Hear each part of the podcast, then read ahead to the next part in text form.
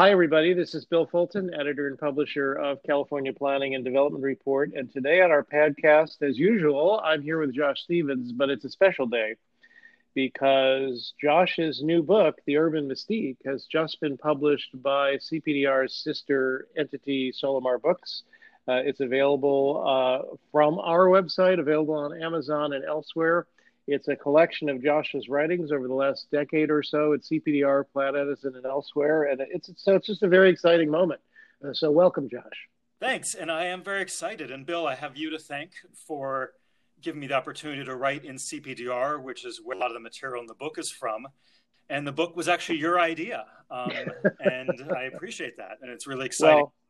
It's very exciting, and we're hoping that a lot of people will read it because it's got a lot of really great stuff in it. And maybe the book was my idea, but the title was your idea. Mm-hmm. The title is The Urban Mystique, Notes on California, Los Angeles, and Beyond. And I'm just kind of wondering, how did you come up with this title? What's so mysterious about cities? Mm-hmm. Why The Urban Mystique? Well, I think there's a real challenge in writing books about cities because just about every title that has the word city or urban or some combination has already been taken. And I was brainstorming, and The Urban Mystique just hit me, and I was first thrilled that it hadn't been taken before. But it actually has a lot of resonance for me because historically, obviously, the title is inspired by The Feminine Mystique by Betty Friedan.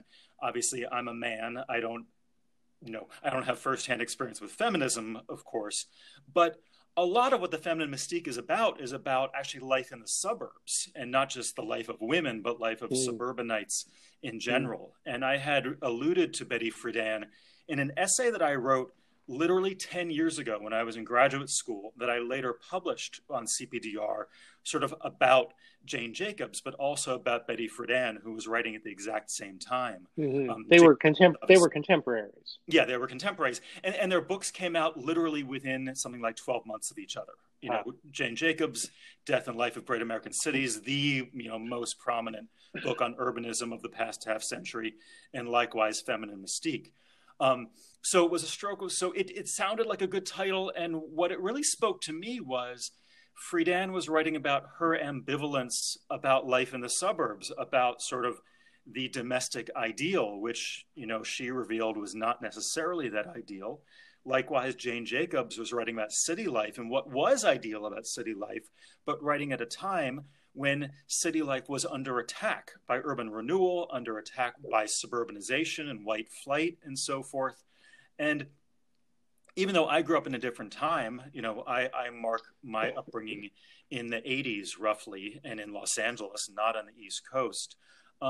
I also felt a lot of ambivalence about growing up in LA and in California. And I think that the mystique here is we have wonderful things about California and wonderful things about LA, and we have very appealing myths about California and about LA, the Golden State and coming to be a star and all that, and the glamour. And a lot of that is true, and the great weather, and that's definitely true. But the cities, I think, in a lot of ways are challenging. I won't say that they're lacking or that they're bad, but they're challenging. And that challenge continues. And that's the challenge that I think you and I and everyone else has been writing about, you longer than I have, but I for the past 10 years, that everything we publish in CPDR are about these sort of incremental efforts to make cities better. And we can define better in millions of ways, obviously. And we can disagree about what better is.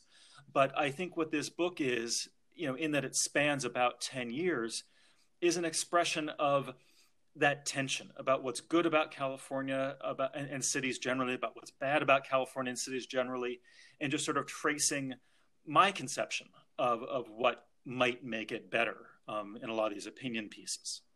So to me, that's the mystique.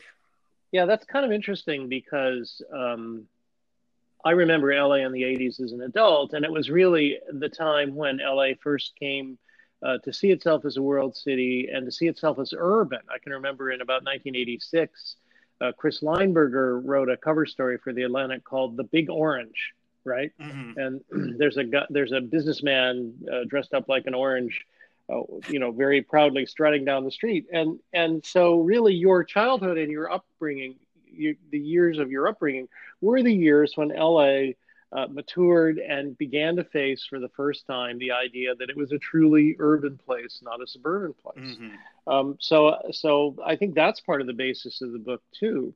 But your ambivalence, one thing that I find really interesting about what you write, particularly in the introduction, which is a new piece of writing, is that you grew up in West LA in the 80s and the 90s, and you know, West LA in those days, still to this some extent, was one of those California, not quite urban, not quite suburban places. Mm-hmm. And you know, there's ambivalence there too. What was it like growing up in West LA at that time? And how did that shape your thinking about cities and the way you wrote this book? Yeah, I mean, I think in the introduction, I think I referred to West LA as neither fish nor fowl. It was not this suburban ideal, which I think did exist for some people, where kids played baseball in the street and everyone knew their neighbors and they went to the neighborhood school, and maybe parents did, you know, call out at 6 p.m. to have everyone come in for dinner and so forth. And I think there's something really appealing about that. You know, the safety, the security, the socializing. Obviously the bad things about that are the segregation, both racial and socioeconomic. You know, and we could talk forever about what's bad about the suburbs, but I think there are definitely good things about it. Likewise, for a kid, I think there are great things about growing up in a true city, you know, and I think of the Loop in Chicago, I think of Manhattan, I think of Boston, I think of, you know, San Francisco, the city. You know, I think when I got to college and hung out with a lot of East Coast kids, and I had family of my own in Manhattan, so I was very aware of what Manhattan was like. And the idea that even at, you know, in 8th grade, kids could hop on the subway and go explore, or the city was so dense that even if they went to, say, private school and had kids from all over, all their friends were accessible. I think there was a level of sophistication and urbanity, literally, for kids who grew up in cities like that. West LA was really in between. It's not totally a suburb. It's not, you know, picket fences and so forth. It's not neighborhood schools, but it's definitely not Manhattan. It has an, as you said, and as Christopher Lineberger said, it has an urban sensibility. I think I knew that I was growing up in a major city, especially because of Hollywood. But, you know, in a lot of ways, West LA was sort of quiet and modest. So I wasn't growing up in the excitement. I think in a lot of ways, LA, especially in the 80s, was a very adult city. I think if you were in your 30s and working in Hollywood, there were cool parties and galleries and museums and, you know, a lot of excitement about the business that was going on in LA. But for kids, it doesn't really cater to that. And I think in some ways, some cities do cater to kids. Like if you grow up in Paris, you know, again, you get to be wheeled around in a stroller around the great streets of Paris. And by the time you're of age to walk on your own 2 feet, you get to walk around it. LA is obviously auto-centric. So until you're 16 in West LA, you're really out of luck. So I think that, you know, I was lucky. I had 1 or 2 neighborhood friends, and that was great. But some of my friends lived, you know, off in the valley, and who knows. So in terms of how that influenced my journalistic sensibilities, I don't think there was a single moment when that hit me. But I think that looking back on what it was like to grow up in LA, and about what might have been good and what might have been bad, and even what's good and bad about being an adult in LA, I think is still fairly palpable to me. So I tend to view cities and view urban planning in terms of how will this affect day-to-day people? You know, what are some things that would make life nicer, better, easier, more appealing, more humane? And I think that's a lot of what's in this book. Now, you grew up in West LA, but you went to college in New Jersey, and then you went to graduate school in Boston. Mm-hmm. What do you think? And you write quite a bit in this book, not so much pieces you've written for us, but pieces you've written for others about other cities, and particularly architecture in other cities. And of course, you've traveled all over the world in your career for the last 10 years. What does LA and California have to teach the rest of the world about urbanism at this point, do you think? That's a great question. And yeah, I've been lucky to travel, and I've written about Tbilisi, Georgia, and I've written about Honolulu, and I've written about, I think, Dubai and China. And that's been obviously phenomenal experiences. And I think, you know, everyone who loves planning should love to travel and should love to see how it's done differently. And I think that's the key, is that things that would be unthinkable in Los Angeles because they're illegal, because they're too expensive, because we have a culture here, and I'm very interested in urban culture. We have a culture here that says certain things aren't acceptable. You know, for instance, to put apartments above ground floor retail, a lot of people would consider that to be heretical in Los Angeles. But you go to literally any city in Europe, Paris, Berlin, London, take your pick, and that's the norm. So I think it's important to travel and see what is normal in other places and what we like in other places, and then to think about, why don't we have it here in California? What are the impediments, whatever they may be? So I think a lot of my writing sort of speaks to that conversation. I think what is great about California, I mean, a few things, and some of them are kind of by accident and some of them are not related to the built environment. I think in a lot of ways, our greatest asset is our natural environment. Our mountains, our beaches, all those things are really phenomenal. Like Berlin is a wonderful city, but there's nothing topographically interesting about it. LA is topographically incredibly dynamic. And of course, we took this land from native peoples who were here long ago. So when I say we, that's with a huge caveat. But we do, you know, for better or for worse, have this incredibly dynamic natural environment, which is often at odds with a built environment that I think is fairly mediocre. You know, the traditional low slung commercial strips and the parking lots and the wide boulevards and the unwalkable places. And it's almost like we've gone out of our way to build things that are ugly in compensation for this spectacular natural environment. But beyond, so kind of the opposite of Berlin in a certain way. Yeah. You know, a lot of European cities are, they have rivers, which is great, but they're otherwise just kind of flat, you know, but their architecture is phenomenal, and the places that architecture creates are phenomenal. But I think what's truly the greatest thing about California is the human diversity that, sort of despite its shortcomings, California has attracted and allowed and welcomed people of all stripes, of all income levels, of all hopes and dreams. And they've, you know, they get along, not without tension. There have been tensions, there have been dark periods, but on the whole, and I think especially in the past 20 years, the attitude towards openness is fantastic. And I think we really do genuinely embrace diversity. And a lot of my pieces allude to that, especially some of the pieces related to Trump and sort of the urban tensions around him. So I think our human capital here is extraordinary. And if we can incrementally improve the built environment, then I think we've really got something special. Let's talk about Trump for a minute, because you're probably the only urban writer who has written about the president kind of as an urban or anti-urban person, mm-hmm. right? You have a whole section in the book called Developer in Chief. Trump, one would think, is a very urban person. He grew up in Queens. He's built his whole career around Manhattan. And yet he's kind of an anti-urban president. And how do you see that? How has that affected the way cities have gone in the last few years mm-hmm. since he was elected president?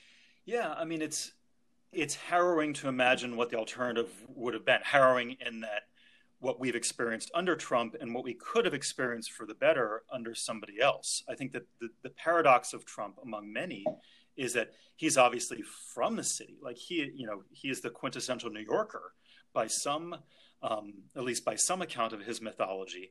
But obviously his voters are largely rural and suburban. His voters are not urban voters. And he has chosen to appeal to them, at least rhetorically, rather than to honor his own background by strengthening cities. And I think, you know, what's frustrating about that is that, you know, American urban policy, I think, has always been a mess, you know, to use the technical term, for a long time. And I think that's a function of a lot of things, including the way the federal government is structured and voted on versus the way that state and local governments are structured. But, you know, organizations like HUD, you know, have not nearly lived to their potential, even under, you know, say Obama, who was truly, you know, much more pro-urban president. And when I think about, you know, the way that Trump thinks about cities and the way that he's probably neglected HUD and neglected urban issues. And, you know, even today, we're talking a day when there are riots in Minneapolis, and he's, you know, not doing anything to help that situation, either in the, you know, the protests or in the root cause. You know, I think what's kind of amazing is the way that cities have persevered despite neglect under Trump, and the way that cities have asserted themselves as bastions of diversity and as bastions of the economy. You know, our economy runs out of cities. Our economy, as important as, say, farms in Iowa are, our economy takes place, we are a knowledge economy, they take place in San Francisco, New York, and LA, and Chicago, and Boston. And that has kept going despite lack of support from the federal government. So I guess in writing about Trump, I implicitly am thinking about a day when we have a different president who does support cities, and about what that could look like and what that could mean, and the bounty that that could bring. Well, speaking of cities persevering, we are living in a moment now, the COVID moment, where a lot of people are saying cities are over, or cities are bad, or density is bad, including our good friend Joel Kotkin, who has written, his book during the COVID period, has both written an article called The End of New York, and another article in the LA Times saying that LA survived because everybody drives. During COVID.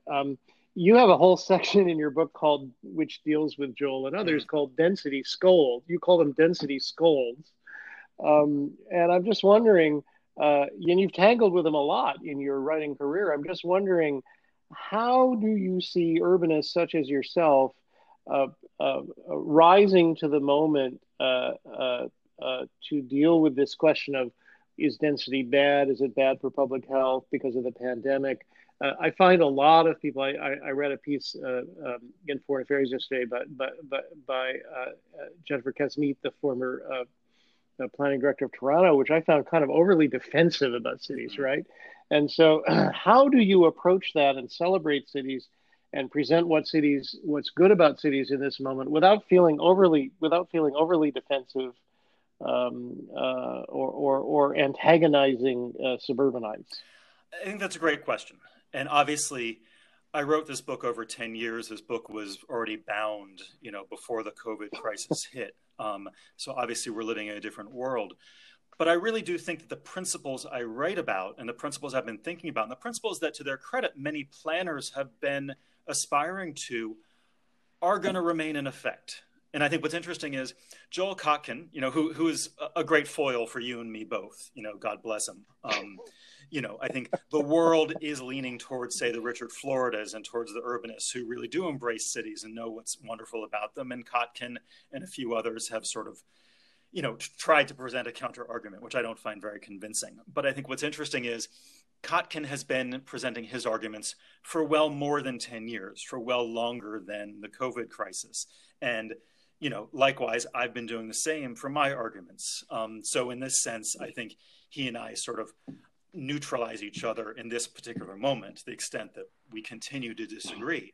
But I think the question about density is valid. And I think what I would say is that the benefits of great, you know, sort of well-run, well-conceived, dense cities far outweigh any purported you know, epidemiological problem that they face. And I think that jury is still out. And what I mean by, you know, sort of well-run and well-managed, and I think great cities, and I think a lot of this is implicit in the book, great cities require participation of the residents. I think that in certain cities, there is a civic spirit where people are aware of what their shared values are and aware of what's great about their place, and they participate in it. And I could list a million examples. I think in California, we haven't quite gotten there yet, but I think that a denser LA, a denser San Diego, a denser Oakland, even a denser San Francisco, if people embrace the density and if planners do their jobs well, then they can be great cities. I think density can be done badly, obviously, But anything can be done badly. Freeways can be done badly. We've done freeways badly for 50 years now. So I don't think it's a matter of density versus not density. I think it's a matter of doing well, whatever it is we aspire to. And in epidemiological terms, something I wrote a couple weeks ago, which is obviously not in this book, is the idea that, yes, there's an urban component to the pandemic, but keep in mind the pandemic is still a medical situation. That is, what's going to cure the pandemic is going to be a vaccine, and hopefully that will come. Making cities less dense, spreading out into the suburbs, that is not going to cure the pandemic. And I think that we as planners need to keep our eyes on the long term, on the long term goals, the things that planners have been working on for 10 and 20 years now, and to maintain pride in that and to promote good urbanism. And, knock on wood, we have to hope that the medical community, comes up with what it needs to do and that planners can do what they need to do. And hopefully those are not at odds with each other. Well, going to the question of civic spirit and community spirit and density, the other great debate that you deal with in this book is sort of the NIMBY versus YIMBY debate, which has been at the center of California growth for a long time. One of the things that I observed about this book and your writing is that unlike me, I'm almost a generation older than you. You are unabashedly embracing being a Yippie. You are a journalist writing about these topics, and yet you have a very clear point of view. How did you come to being an unabashed Yippie? Mm-hmm. I mean, I'll go back to my upbringing, which we've already talked about. That I, being a child in LA, I inherited this built environment, and I think that what we don't always realize is built environments don't build themselves. They were choices that previous generations made. And I think any current generation is entitled to ask themselves whether those choices were good choices. And in the NIMBY-YIMBY debate, I think I don't begrudge anyone who wants us to lobby in their own interests. I don't begrudge anyone who has their own conception of what the good life is. But I do think that what I do begrudge is when certain people have louder voices than others. And when those voices have prevailed, as I think they did in the second half of the 20th century, and when other people have to live with the consequence of those voices. So I see the YIMBY movement, which is generally pro-housing, which is generally skews younger, which has its own debates. There are different versions of YIMBYism, and I reject the idea that YIMBYism is purely free market build everything. I do reject that. I do believe that we need to account for disadvantaged populations, and we do need to account for affordable housing and so forth. But what I think YIMBYism fundamentally is providing a counter voice to what have been the dominant voices for generations. And the YIMBY voice is still softer, it is still less numerous than what I would call the NIMBY voices that have prevailed. And I think that I think there are a lot of reasons for that. For instance, YIMBYs tend to be renters. Renters don't have the mouthpiece of, say, homeowners associations, which are so powerful in California. There's no renters association. If anything, it's these different YIMBY groups that have popped up and finally, at long last, given voice to people who have their own conception of urbanism. And that tends to be denser. It tends to be more housing. And those people have just as much a right to show up at a city council meeting to say what they want as does some homeowner who owns a $2 million home. So to me, that's just an expression of pure justice. And it happens to be a version of justice that I agree with, but I would say that for any group. Every group deserves to have a voice.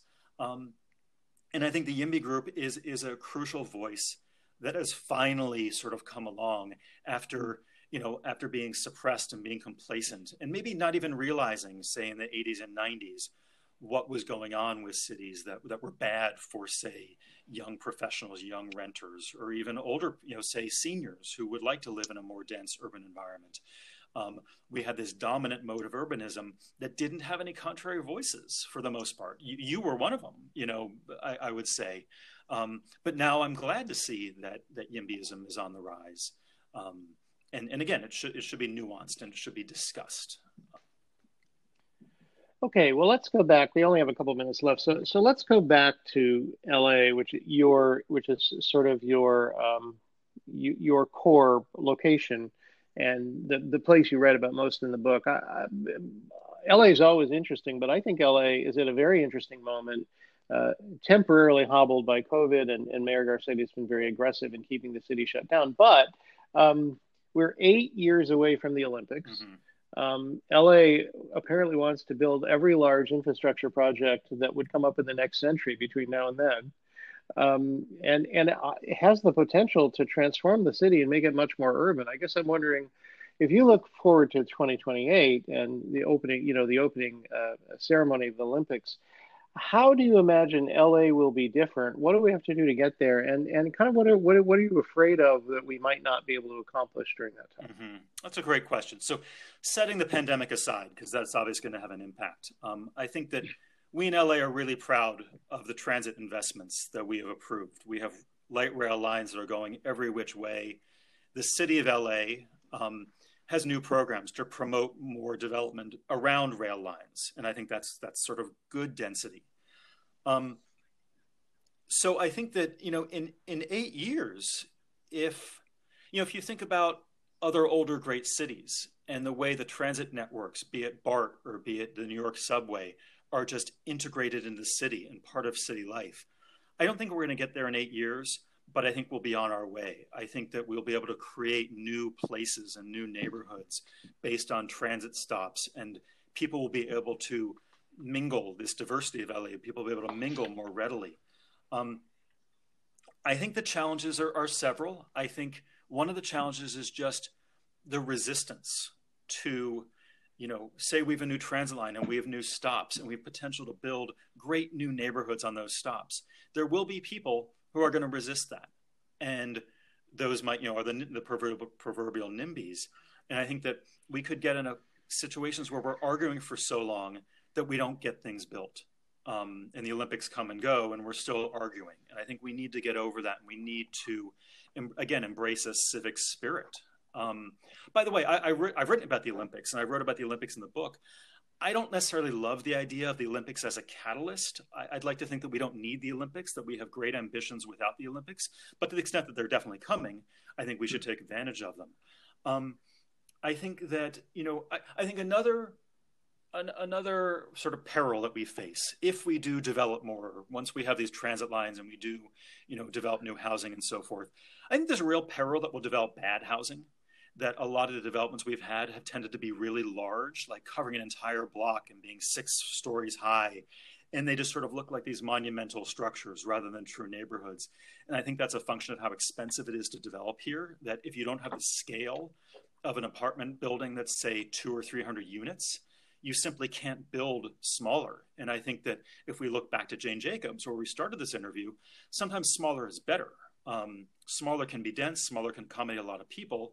But we can have many smaller buildings rather than, you know, fewer enormous apartments. And I'm a little worried about, again, the aesthetics of what might come out of these new developments. But at the same time, you know, every aesthetic era has its moment, and the things we build in the 2020s will look different from what we built in the 2000s and so forth. So maybe that's just part of the overall design history. And just part of the urban mystique as well, right? Well, Josh, Thanks very much for chatting with me today here on the CPDR podcast.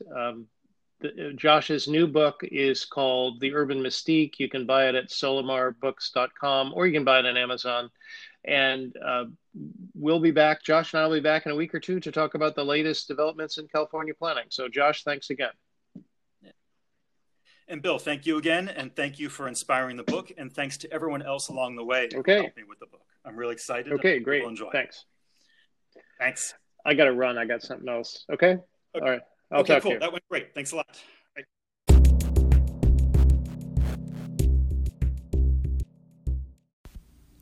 This has been the California Planning and Development Podcast.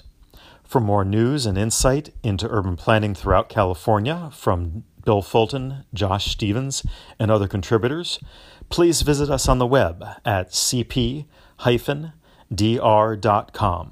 On Twitter, we're at cal_plan, and we're on Facebook too. This has been the California Planning and Development Report podcast. Please join us next time.